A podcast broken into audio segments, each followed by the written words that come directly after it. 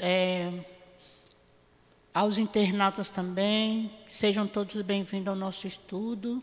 Estamos estudando o Evangelho segundo o Espiritismo, capítulo 28, coletânea de preces, o item 75, pelos espíritos endurecidos. É o prefácio. Os maus espíritos são aqueles a quem o arrependimento ainda não atingiu que se sentem felizes ao praticarem o mal, sem terem, por isso, nenhum pesar, que são insensíveis às censuras, recusam a prece e muitas vezes blasfemam contra Deus. São essas almas endurecidas que, após a morte, vingam-se dos homens pelos sofrimentos que passaram e perseguem com seu ódio aqueles a quem odiaram durante a sua vida, seja pela obsessão, seja por uma influência funesta qualquer. Há duas categorias bem distintas entre os espíritos perversos, os que são francamente maus e os que são hipócritas. Os primeiros são infinitamente mais fáceis de conduzir ao bem do que os segundos, na maior parte das vezes, são de natureza bruta e grosseira, como se vê entre os homens, e fazem o mal por instinto, que por cálculos, não procurando se fazerem passar por melhores do que realmente são. Existe nele um germe latente que é preciso fazer eclodir, o que quase sempre se consegue com perseverança firmeza unida à benevolência, pelos conselhos, pelo raciocínio e pela prece. Nas comunicações mediúnicas, a dificuldade que eles têm para escrever o nome de Deus é indício de um temor instintivo, da voz íntima da consciência que ele diz que são indignos de fazê-lo. Aqueles que chegam a esse ponto estão próximos da conversão e deles tudo se pode esperar. Basta que se encontre o ponto vulnerável em seus corações. Vamos fazer a nossa prece. Senhor Jesus, Mestre querido, Mestre infinitamente bom, aqui nos encontramos, Senhor, reunidos em Teu nome, para estudar o Teu Evangelho, esse código de amor para a humanidade. Te pedimos as tuas bênçãos de paz e de luz, para que possamos entender as tuas lições. Envolve a todos nós no teu amor, abençoa todos nós, ampara-nos, fica conosco para nossa segurança, inspira o Nilton que irá fazer o estudo, que teu amor possa envolvê-lo e ajudá-lo e que o altivo, o irmão Luiz, possa estar aqui conosco, nos ajudando também. Que seja em nome de Deus, em teu nome, Jesus, em nome da coluna espiritual que dirige a nossa casa, em nome do altivo, do irmão Luiz, que possamos dar por iniciado o nosso estudo da noite de hoje. Graças a Deus.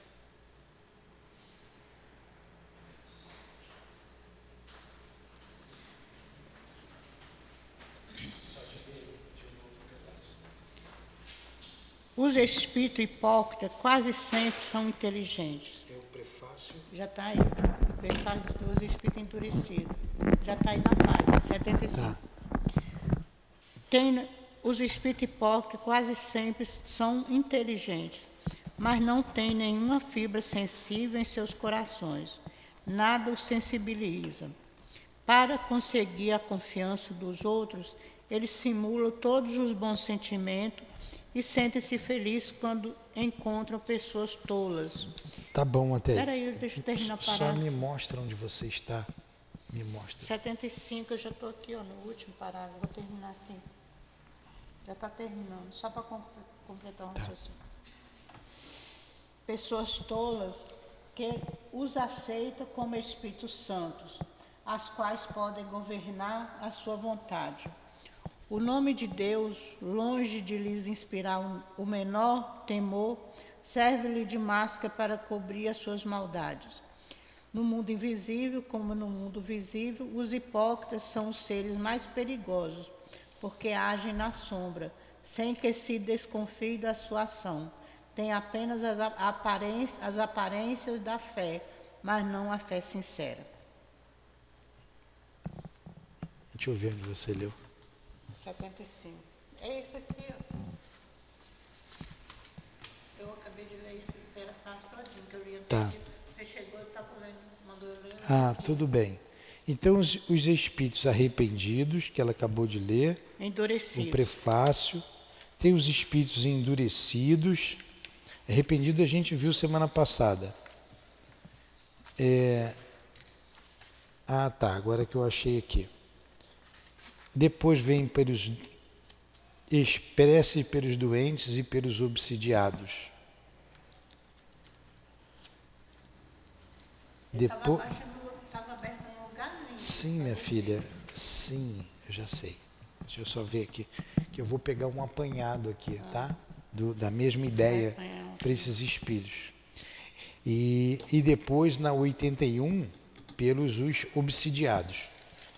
Então, todos, nós já vimos aqui nessas aulas que viemos estudando, ao longo desse, eh, desse capítulo 28, a prece é sempre o bálsamo que ajuda a todos os espíritos, seja ele endurecido, seja ele doente, seja as pessoas doentes, sempre.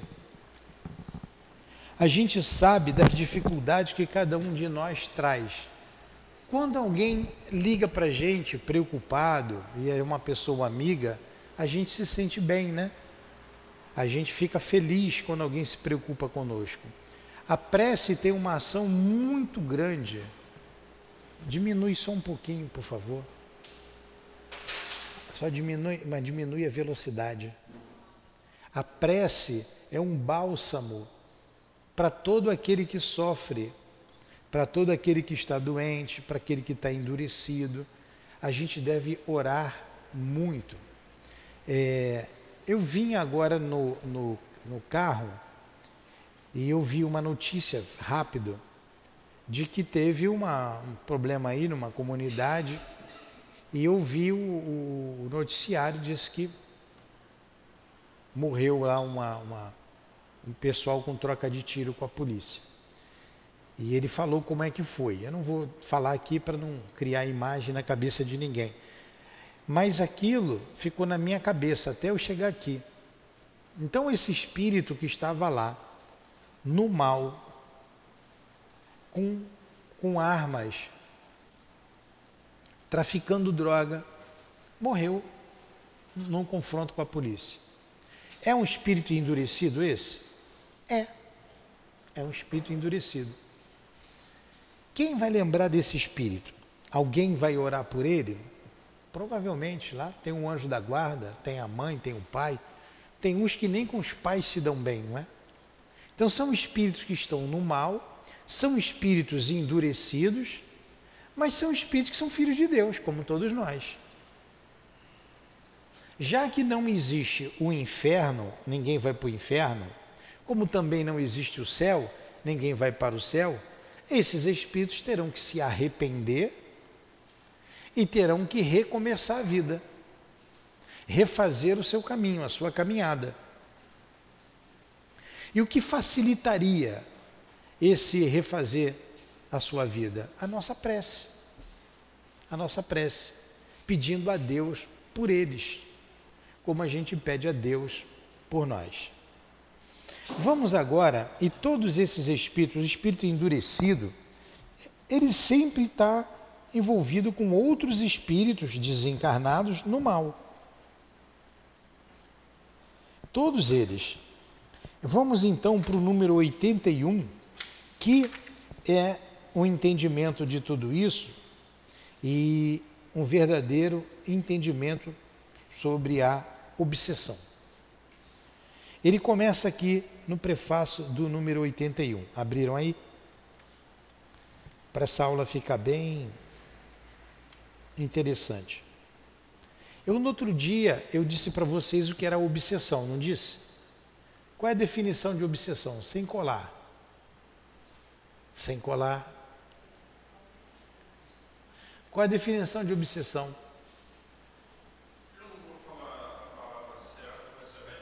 Qual é a definição? Já ganhou zero.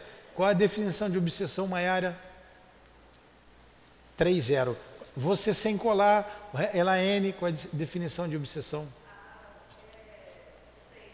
Qual é a definição de obsessão? Atuação. Pode colar, você não, pode colar. É a atuação é, insistente de um espírito sobre uma pessoa ou um outro espírito. encarnado pode ser desencarnado também. A atuação maléfica, que vai fazer o mal. Oito e meio. É, então colando, vamos ver. Não é ler aí, pode ler. A obsessão, pode ler. 8.1. 8.1. A obsessão, podem ler aí a vocês. A obsessão é a ação persistente, aí eu falei, de um espírito que exerce sobre um indivíduo. Tá bom. Então, olha aí, a obsessão é a ação persistente que o mau espírito, espírito exerce sobre o indivíduo. Bem claro, né? Uma, uma, definição bem clara. É a ação persistente que o mau espírito exerce sobre o indivíduo. Ela apresenta características muito diferentes, desde a simples influência moral, sem sinais exteriores sensíveis, até uma perturbação completa do organismo e das faculdades mentais. Então, ó, ela exerce uma influência moral sem sinais exteriores, é o que a gente chama da influência oculta, e a gente tem aquelas mais patentes. Então, nós vamos associar a essa afirmativa, aqui trazida por Kardec, a questão 459 do Livro dos Espíritos. Quando Kardec pergunta assim aos espíritos: influencia, influenciam os espíritos em nossas vidas? Não é essa a pergunta 459? Qual é a 458? Vê aí. 459 458. Aí vem a resposta muito mais do que imaginais. É, frequentemente são eles que vos dirigem. Então, olha só, como os espíritos influenciam em nossas vidas muito mais do que imaginamos, quando essa, essa influência é exercida por um mau espírito, se torna uma obsessão. Não é a 459, nem não é a 458. Os espíritos inferiores imperfeitos também desempenham um papel útil no universo? Não, não é a 459, Daqui. nem a 458.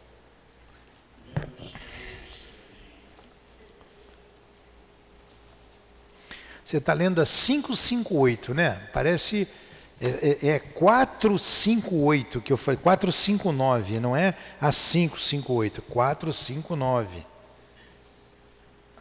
459.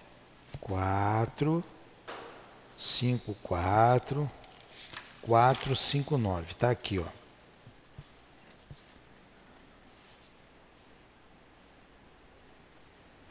Os espíritos influem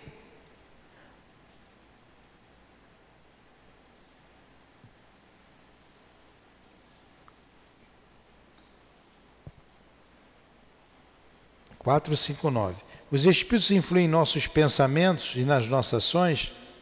Sob esse aspecto, a influência deles é maior do que imaginais, pois com muita frequência são eles que vos dirigem.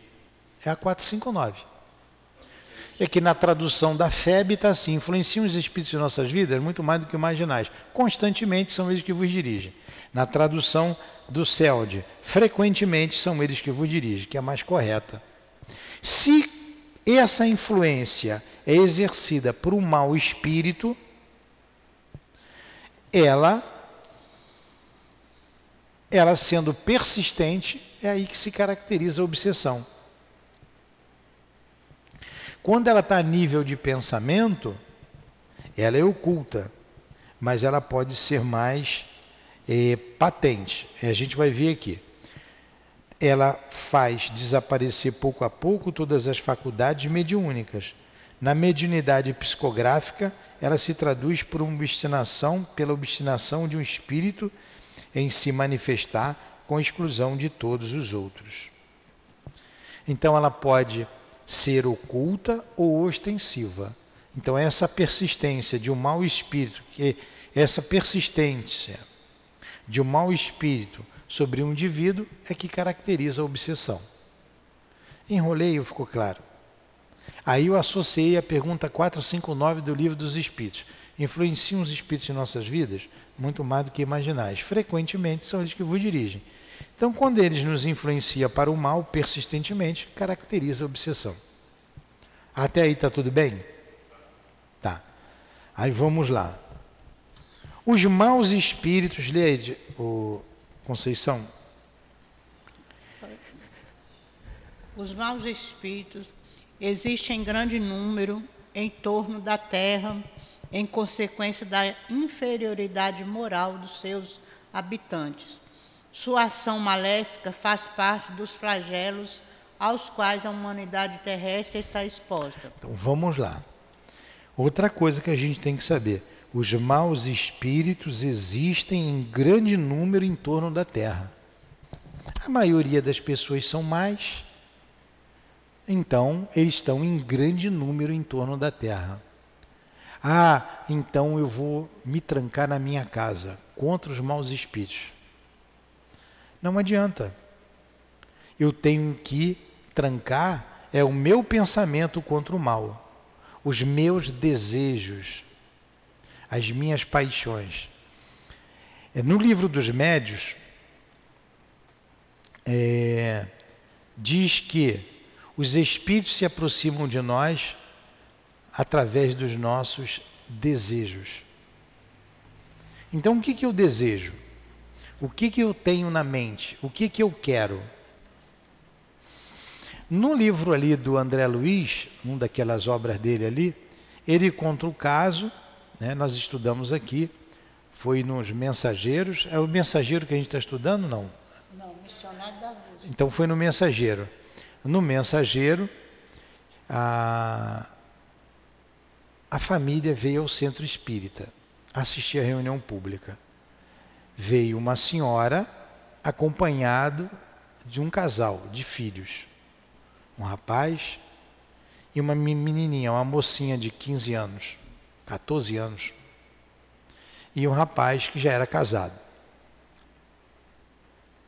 Eles assistem a reunião, saem da reunião felizes, que coisa boa, como é bom estar aqui no centro, estou me sentindo leve, estou me sentindo muito bem, Graças a Deus, quando eles botam o pé ali fora, tinha uns espíritos esperando por eles ali. Um desses espíritos, que era o obsessor da, da senhora, tinha sido o marido dela. E que atrapalhava muito a vida dela. Ele logo coloca a mão no ombro da, da esposa. E nesse momento o pensamento dela começa a cair. Ela vinha falando bem do centro da reunião enquanto estava dentro do centro. No caminho de casa, ela começa a reclamar da vida. É, mas aqui no mundo é, as coisas não, tão, não são tão boas assim. A vida não é tão boa assim. Tem uns momentos de tristeza. Saudade do meu marido. Saudade do meu marido. E o marido era um traste, viu? Hum. Saudade do meu marido, fulano, enfim. E ela começa a reclamar. E o, o filho faz coro com ela, porque uma outra entidade inferior que o acompanhava o abraçou. Entrar em sintonia. Ele, de fato, a vida não é como a gente deseja, infelizmente, e caindo o padrão. E a menina era que tinha mais equilíbrio. Não fale assim, mamãe. A vida é muito boa e ela treina lá o diálogo dela com, com a mãe e com o filho vendo o lado positivo da vida, e os dois falaram: Cala a boca, menina, cale-se. Você não sabe nada da vida, você é uma menina, você não conheceu os sofrimentos da vida. e não deixam a menina falar. A menina inspirada pelo guia que a, a acompanhava, mas diante dos dois, ela perdeu, ela se calou. E assim eles vão para casa. O, o rapaz, quando chega na casa dele, a mãe vai para a casa dela, a entidade o acompanha até o portão. Ele abre o portão, ele entra e o espírito não consegue entrar. Não entra com ele. E, e quem era aquele espírito que o acompanhava?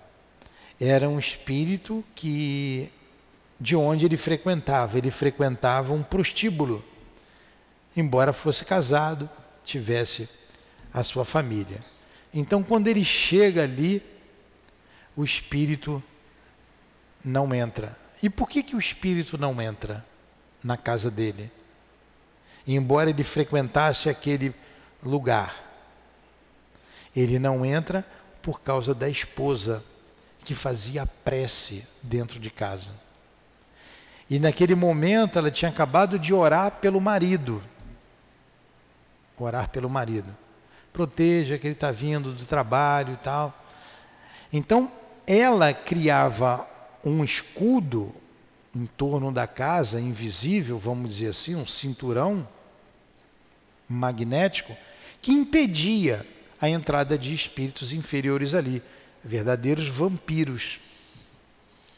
E ele acabava sendo protegido por ela.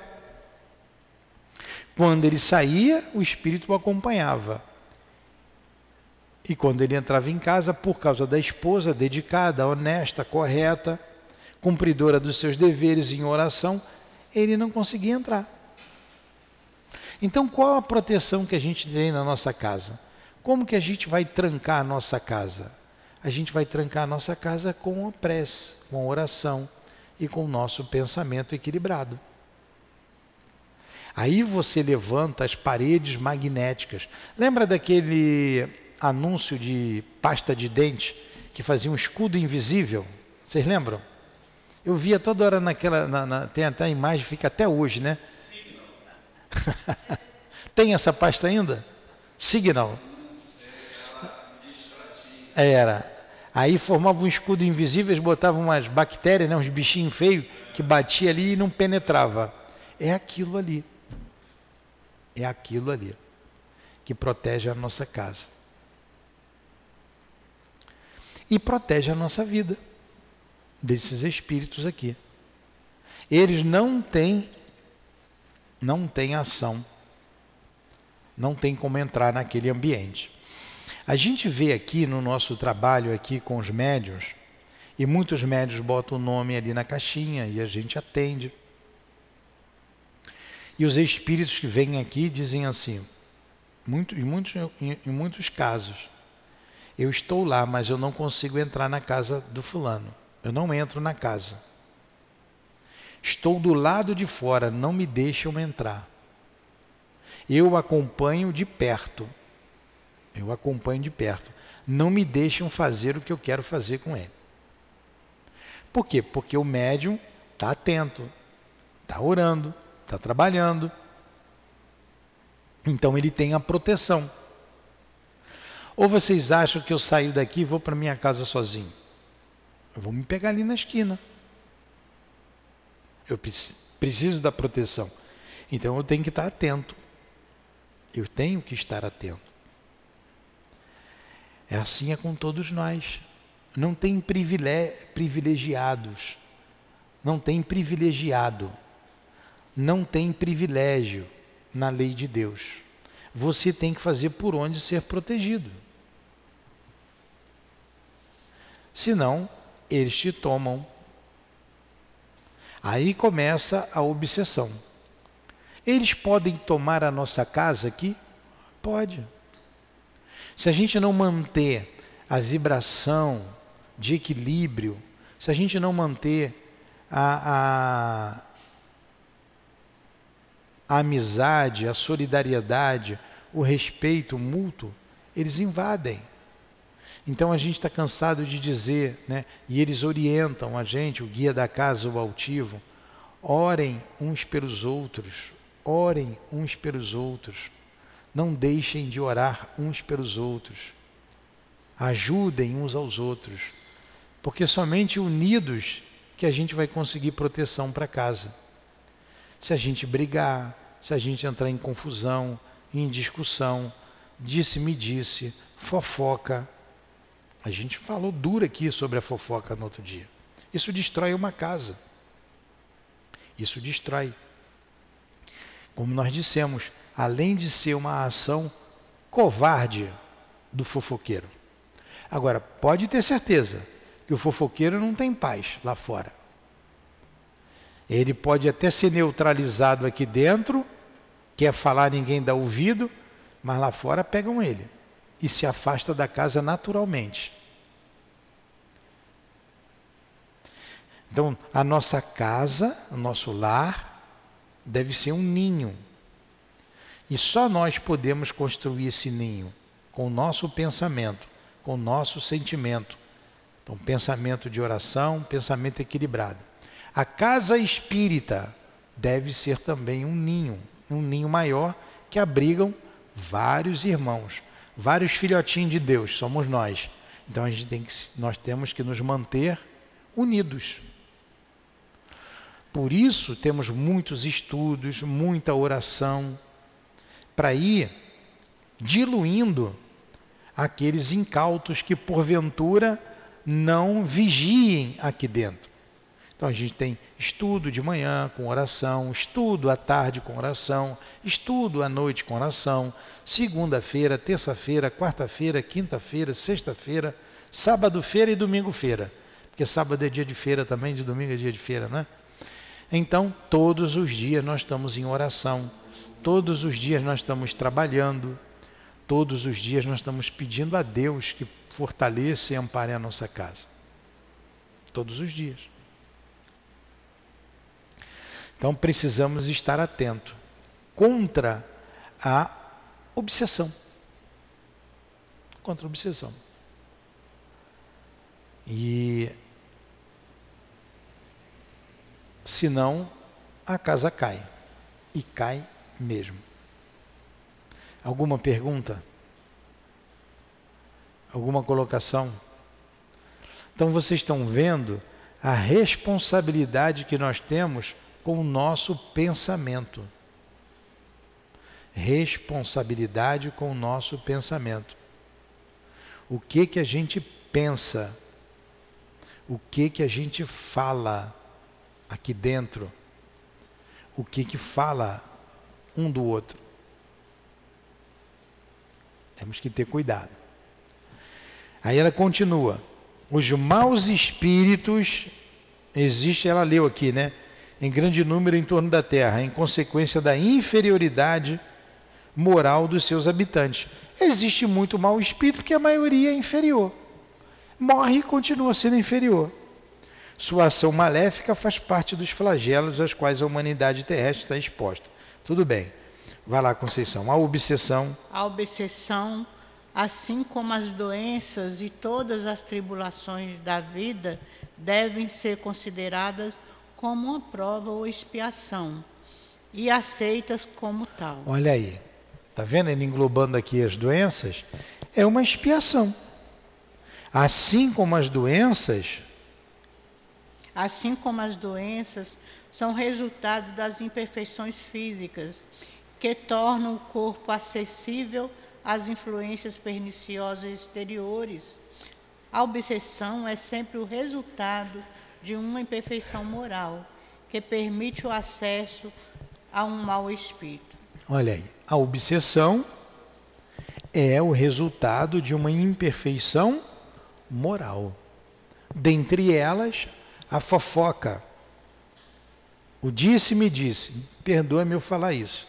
Porque muitas pessoas não têm coragem de roubar, assaltar a carteira do outro, não têm coragem de enfiar uma faca e tirar a vida do outro, mas ela tem coragem de roubar a dignidade do outro, tem coragem de enfiar uma língua afiada no coração do outro, matando a honradez do outro, o esforço que o outro está fazendo para se erguer. Isso é um mal, um mal terrível que assola a humanidade em todos os campos. Você vê aí na política a nojeira que é. Mas infelizmente, infelizmente, nas casas cristãs, sejam elas evangélicas, católicas ou espíritas, a língua felina, a língua traiçoeira, a língua em forma de espada ou de faca, que destrói reputações. Então temos que ter muito cuidado com a nossa língua. É isso que atrai os maus espíritos. Aí você vê o outro louco, é enlouquecido ou enlouquecendo por isso. Não é só isso, mas esse é um mal que a gente, vou botar entre aspas, que nós já ouvimos a pessoa dizer é uma fofoquinha espírita. Não.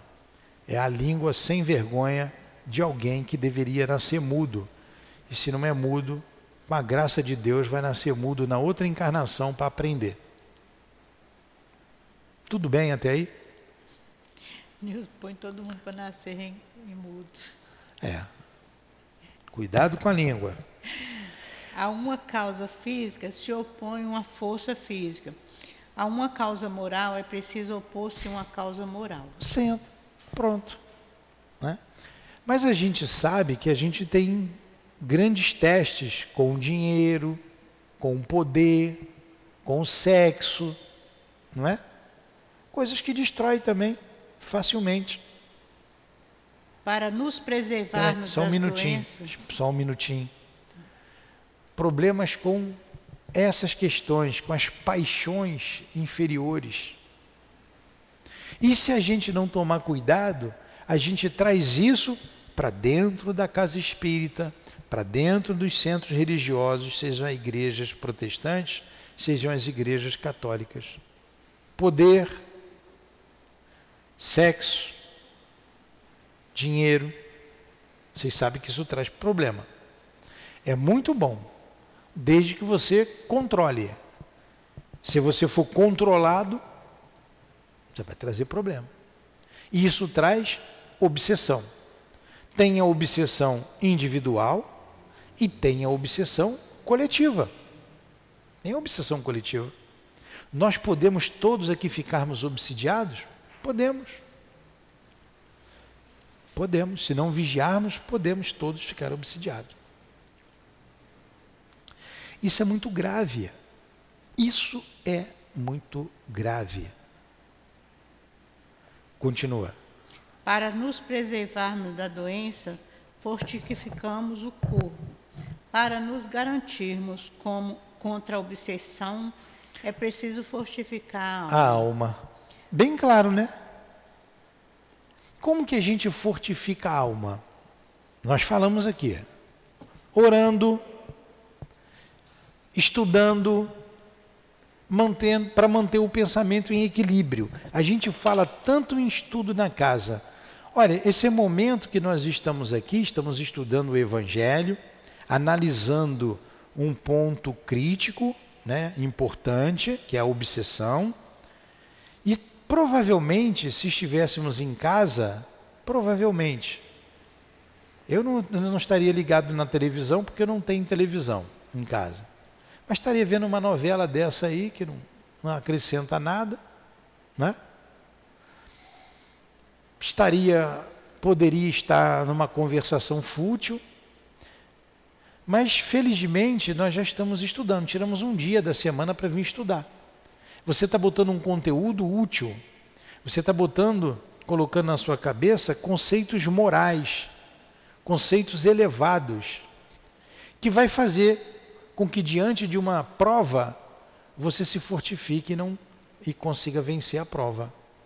Até o fato de alguém chegar e falar mal de outro para você. O outro pode até merecer. Se não, eu escutei isso hoje que isso vai provocar uma obsessão. Nem que seja por medo, mas daqui a pouco você vai fazer por respeito, por entendimento, por compreensão. É, muitos lutam contra a bebida e quantos estão se fortificando em casas como essa, para não beber, para não fumar. para não cair na, na vileza das paixões inferiores. Então é importantíssimo o estudo. Escutar uma boa música.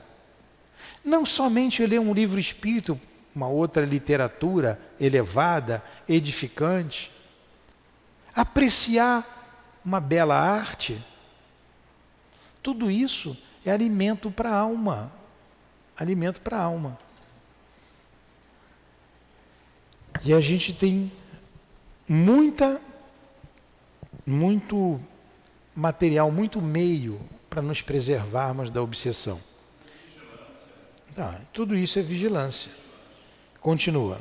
Daí a necessidade de, ob, de um obsediado trabalhar pelo seu próprio aperfeiçoamento, o que, na maioria das vezes, é suficiente para libertá-lo do obsessor sem recorrer a pessoas estranhas.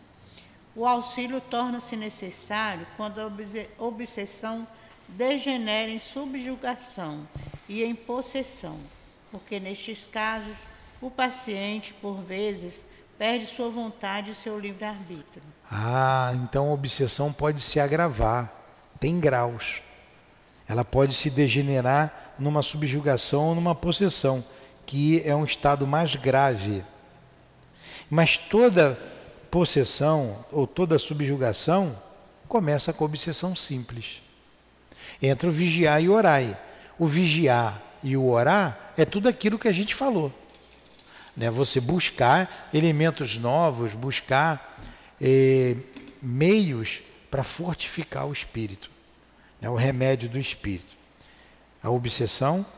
A obsessão é quase sempre o resultado de uma vingança exercida por um espírito que, na maior parte das vezes, tem sua origem nas relações que o obsediado teve com o obsessor em uma existência precedente. Olha aí, na maioria das vezes é isso.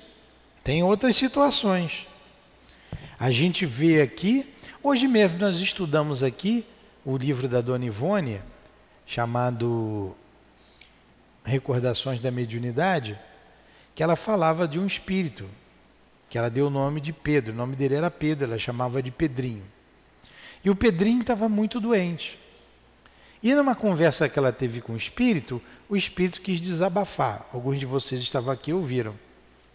Ele guardava uma mágoa muito grande de alguém que tirou tudo que ele tinha, porque o viu doente e tirou tudo, os móveis, panela, tudo, porque ele devia é, ele devia na quitanda do outro, no armazém do outro, o outro viu que ele estava doente, foi lá e tirou tudo que ele tinha, e ele morreu com uma mágoa grande daquele, daquela pessoa. Ele até fez lá o, o, a mandinga dele, fez um riscado no chão, disse que o último trocadinho dele ele gastou com. Como é que é que ele deu o nome? Com os, os apetrechos para fazer lá a macumba dele, né? O despacho dele.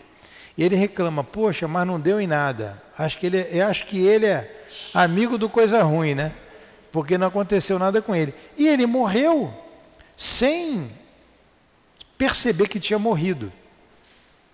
Agora imagine se ele vai atrás, ele não tinha nem força para ir atrás daquele que o prejudicou. E por ele ter prejudicado o outro, por ele ter pensado mal, por ele ter guardado mágoa, ele ficou um tempo maior em sofrimento. O socorro veio, mas ele ficou um tempo maior sofrendo. Mas se ele vai atrás do outro, se ele não é socorrido, o outro ia sofrer a perseguição dele, ele ia ficar lá cobrando: você tirou tudo que é meu, você é ruim, você me roubou, você vai me pagar. Né?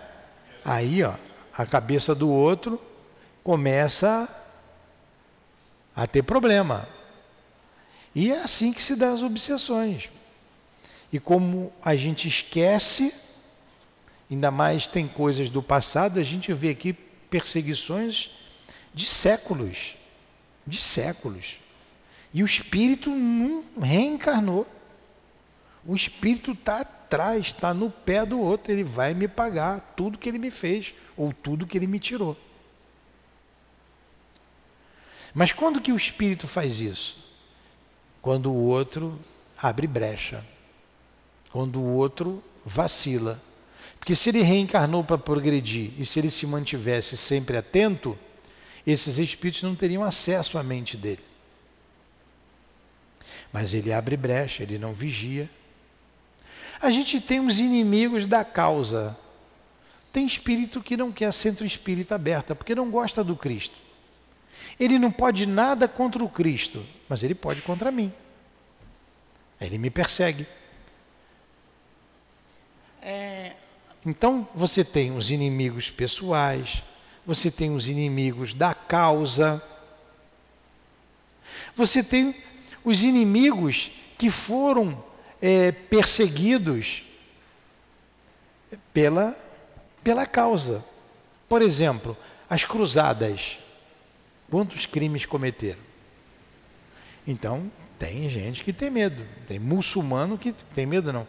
Que tem raiva, tem ódio. Não, perde, não perdoaram. E persegue. E perseguem os agrupamentos. As casas são atacadas. O ataque vem individual, mas também vem a casa. Por isso que se a gente vacilar, todos são, seremos obsidiados por esse grupo. Você imagine espíritos que foram escravizados, normalmente é uma perseguição individual. Os espíritos que foram é, torturados pela Inquisição, a Inquisição durou um bom tempo, né? Uns quatro, cinco séculos. E, e eles não querem saber. Eles vão em cima daqueles que são responsáveis. Se encontram naqueles numa casa como essa, eles vão atacar a causa. Fala, Conceição. É, Doutor Bezerra de Menezes, o filho dele é, ficou obsediado, mas o espírito era, era inimigo do doutor Bezerra. Só que o espírito não conseguia atingir doutor Bezerra e atingiu, é, atingiu o filho dele. E ele, tentando achar tratamento para para o filho dele, ele foi, ele foi estudando a obsessão, estudando para ver se ele conseguia um tratamento. Aí ele escreveu o livro é, Loucura sobre o Novo Prisma, que é, fala da obsessão. Só que quando ele conseguiu é, achar a cura, não tinha mais jeito, porque já tinha lesado a mente do, do filho. Aí ele não, não conseguiu curar o filho. Isso mesmo. Então vamos lá. Nos casos de obsessão grave, leia aí. Nos casos de obsessão grave, o obsediado está como que envolvido e impregnado de um fluido pernicioso, que neutraliza a ação dos fluidos salutares e o repele. É desse fluido que é preciso libertá-lo. Ora, um fluido mau não pode ser repelido por outro fluido mau por uma ação idêntica à exercida pelo médio cura, curador nos casos de doença. É preciso expulsar o fluido mal com a ajuda de um. Um fluido melhor, que produz de alguma forma o efeito de um reativo. Essa é a ação mecânica que não é suficiente. É preciso também, principalmente, agir sobre o ser inteligente, com o qual é necessário ter o direito de falar com a autoridade. E esta autoridade é concedida apenas pela superioridade moral. Quanto maior a superioridade, maior a autoridade. Então, tem duas coisas aí num obsediado mais grave, que entra a possessão, ou a, a subjugação e a, a possessão, né? a subjugação e a. Como é outro tipo de. Possessão. Não, fascinação. Então, a, a subjugação e a possessão. Então tem que entrar um terceiro elemento. E essa pessoa está envolvida num fluido deletério, num fluido de ódio, de perseguição. Então ele tem que tomar passe, ele precisa trocar aquele fluido. Assim como você toma um banho para lavar a roupa, para lavar o corpo, você precisa tomar um banho fluídico para lavar a alma, a vibração. Aí olha a importância da reunião pública. É na reunião pública que a gente limpa o nosso psiquismo. Ouvindo é, alguém falar sobre o tema do Evangelho, do livro dos Espíritos, a gente vai prestando atenção. Como vocês estão prestando atenção agora, vocês estão mudando a mente. A mente de vocês está ligada aqui no estudo. Então isso é renovação que a gente faz fluídica. E o obsediado precisa dessa renovação. Por que a reunião pública resolve muitos problemas? Porque os guias veem ali a reunião pública, eles entram junto com aquele obsidiado. Aí ele senta ali e está ouvindo, ele está com raiva da Conceição, mas ele está aqui ouvindo a palestra. Ele toma o passe na hora que ele vai tomar o passe, ele também toma, o espírito também toma passe. E devagarinho ele vai se transformando. Às vezes o obsediado não muda e o obsessor muda. O obsessor fica na casa, vai ser um trabalhador, e o outro sem vergonha vai arrumar outros obsessores por aí, porque não quer mudar. Então, a importância da reunião pública é, é, é fundamental. A reunião pública é mais importante do que o passe de cura ali da sala do curador. Porque aqui transforma o indivíduo, lá não. Lá você está trabalhando o aspecto físico com passe, dando um banho, como nós dissemos aqui, trocando fluido afasta até o espírito, ele afasta. Mas se ele não modificar, o espírito vai grudar nele. A reunião pública é muito mais importante. Porque você transforma a sua mente e você se vê é, livre, ou, ou, livre do espírito perseguidor. E as pessoas querem entrar ali para tomar o passe achando que lá é que vai curar. Lá você vai tomar o banho fluídico, mas aqui você tem um tratamento psíquico. Ali físico, aqui o psiquismo, a mente, a alma. Aqui a gente renova os nossos valores. Entenderam? Por isso, nós dissemos a todos que vão ali: venham à reunião pública de sábado. Venham à reunião pública de sábado. Na quarta-feira nós atendemos uma menina ali, e o espírito disse assim: Eu fui eu desobedeci. Mas foi por uma boa causa. Não atende ela aqui. Já, já tínhamos atendido umas duas vezes. Não atende. Não é para fazer isso. Dá o passe, não é. Eu fiquei com pena da pessoa. Então, fiz o que já tinha feito de outras vezes. Fiz não, são os guias que fazem. Eu só teimei, pedi os médios para ajudar e realmente ela saiu daqui muito melhor. Ela entrou ali, nem estava andando direito. E saiu muito bem, graças aos espíritos, graças a Deus, graças à vibração amorosa da casa. Mas por que que falou para não fazer aquele trabalho específico que a gente faz ali no final? Porque ela não quer se modificar, ela não quer vir à reunião pública, ela não quer estudar, e ela precisa fazer o esforço dela. Senão fica fácil. Você vai ali, tira 10. Ela vai na rua, limpinha, pega 20. Aí ela volta aqui, você consegue, os guias da casa, convencer os 20 de ficar. Ela sai daqui limpinha, vai lá, busca mais 50. E fica nessa. Então, o que, que a pessoa precisa fazer? Sentar, assistir reunião pública sentar, vocês estão entendendo e compreendendo que é uma obsessão. Agora, ela não está nem ouvindo isso, não sabe nem o que, que é isso, vai continuar fazendo as mesmas bobagens lá fora, continua indo para lugar que não deve ir, é médium, continua fazendo o que não deve fazer, vem para cá igual um cacho de banana. A banana são os obsessores, viu? Tem cada cacho assim, ó.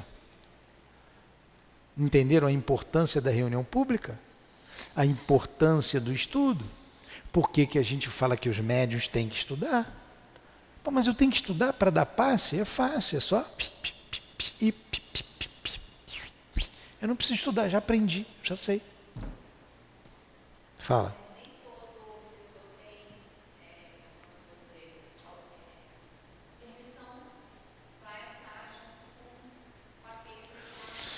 Na reunião pública, a reunião pública é uma coisa, é uma reunião muito importante para casa E você não pode abrir uma casa com uma reunião pública. Até expliquei isso aqui para vocês. Nós levamos mais de um ano para poder, estudando para poder ter a reunião pública. Vem muitos espíritos.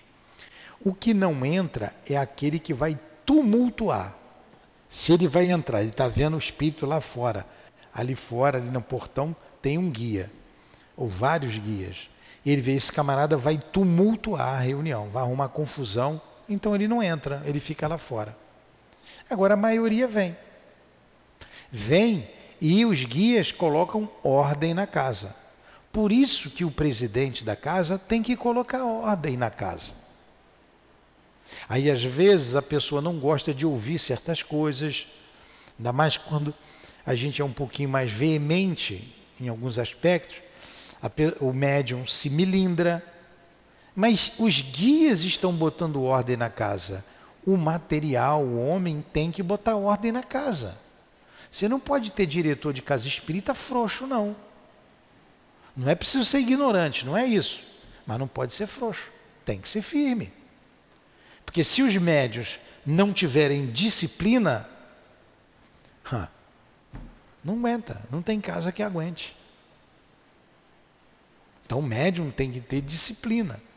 E você adquire a disciplina com conhecimento. Aí você vai ter disciplina mental, tem a disciplina física,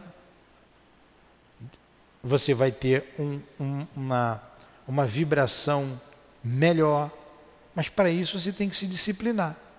Tem a disciplina alimentar, tem a postura.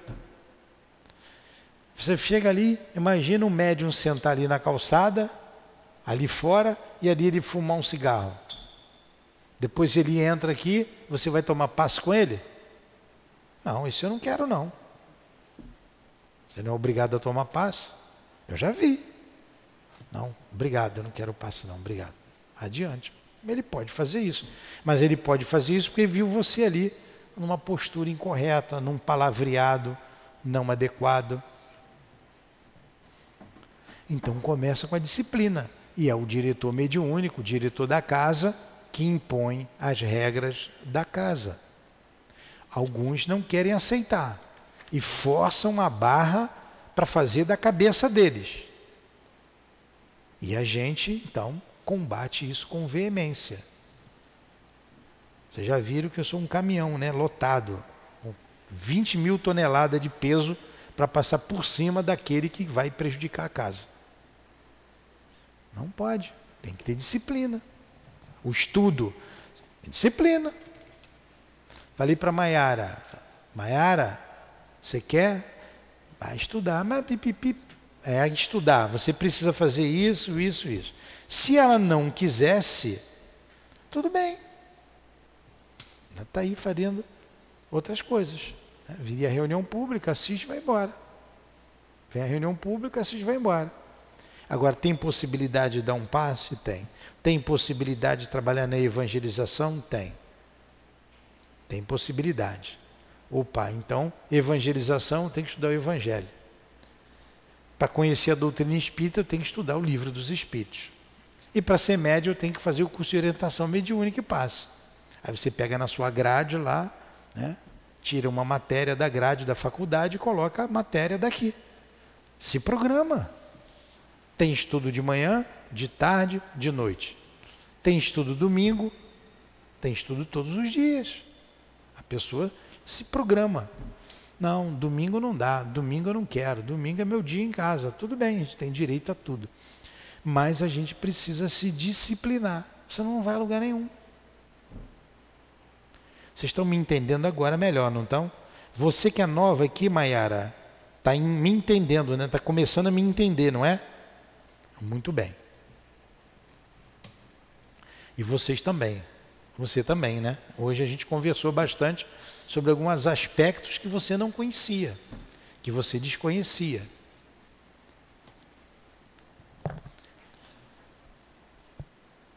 Aí vamos lá, para a gente parar aqui. Ó, vamos é. parar aqui porque não vai terminar, dar tempo. Já está terminando. Não, não, não, não, não vamos já tá terminar tá não. Não, vamos terminar semana que vem, porque tem muita coisa para eu falar aqui.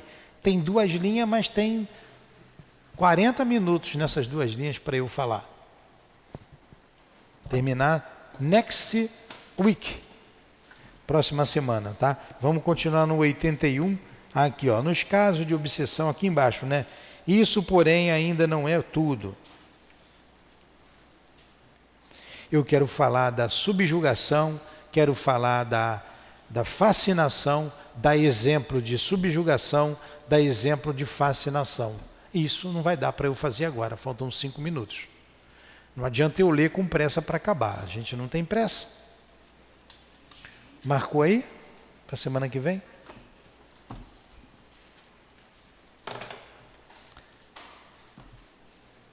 Gostaram do estudo?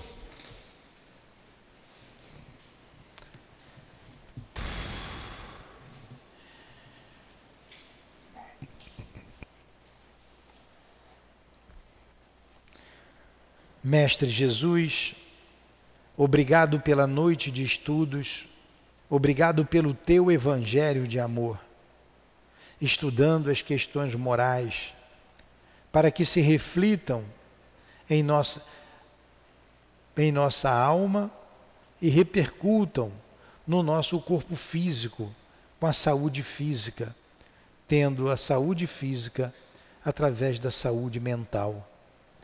Aproxima de nós os nossos benfeitores. Derrama sobre nós, Senhor, as suas bênçãos de paz, as suas bênçãos de amor. Que sejamos visitados por Ti nesse momento. Aqueles que nos escutam à distância também recebam os Teus eflúvios, Senhor.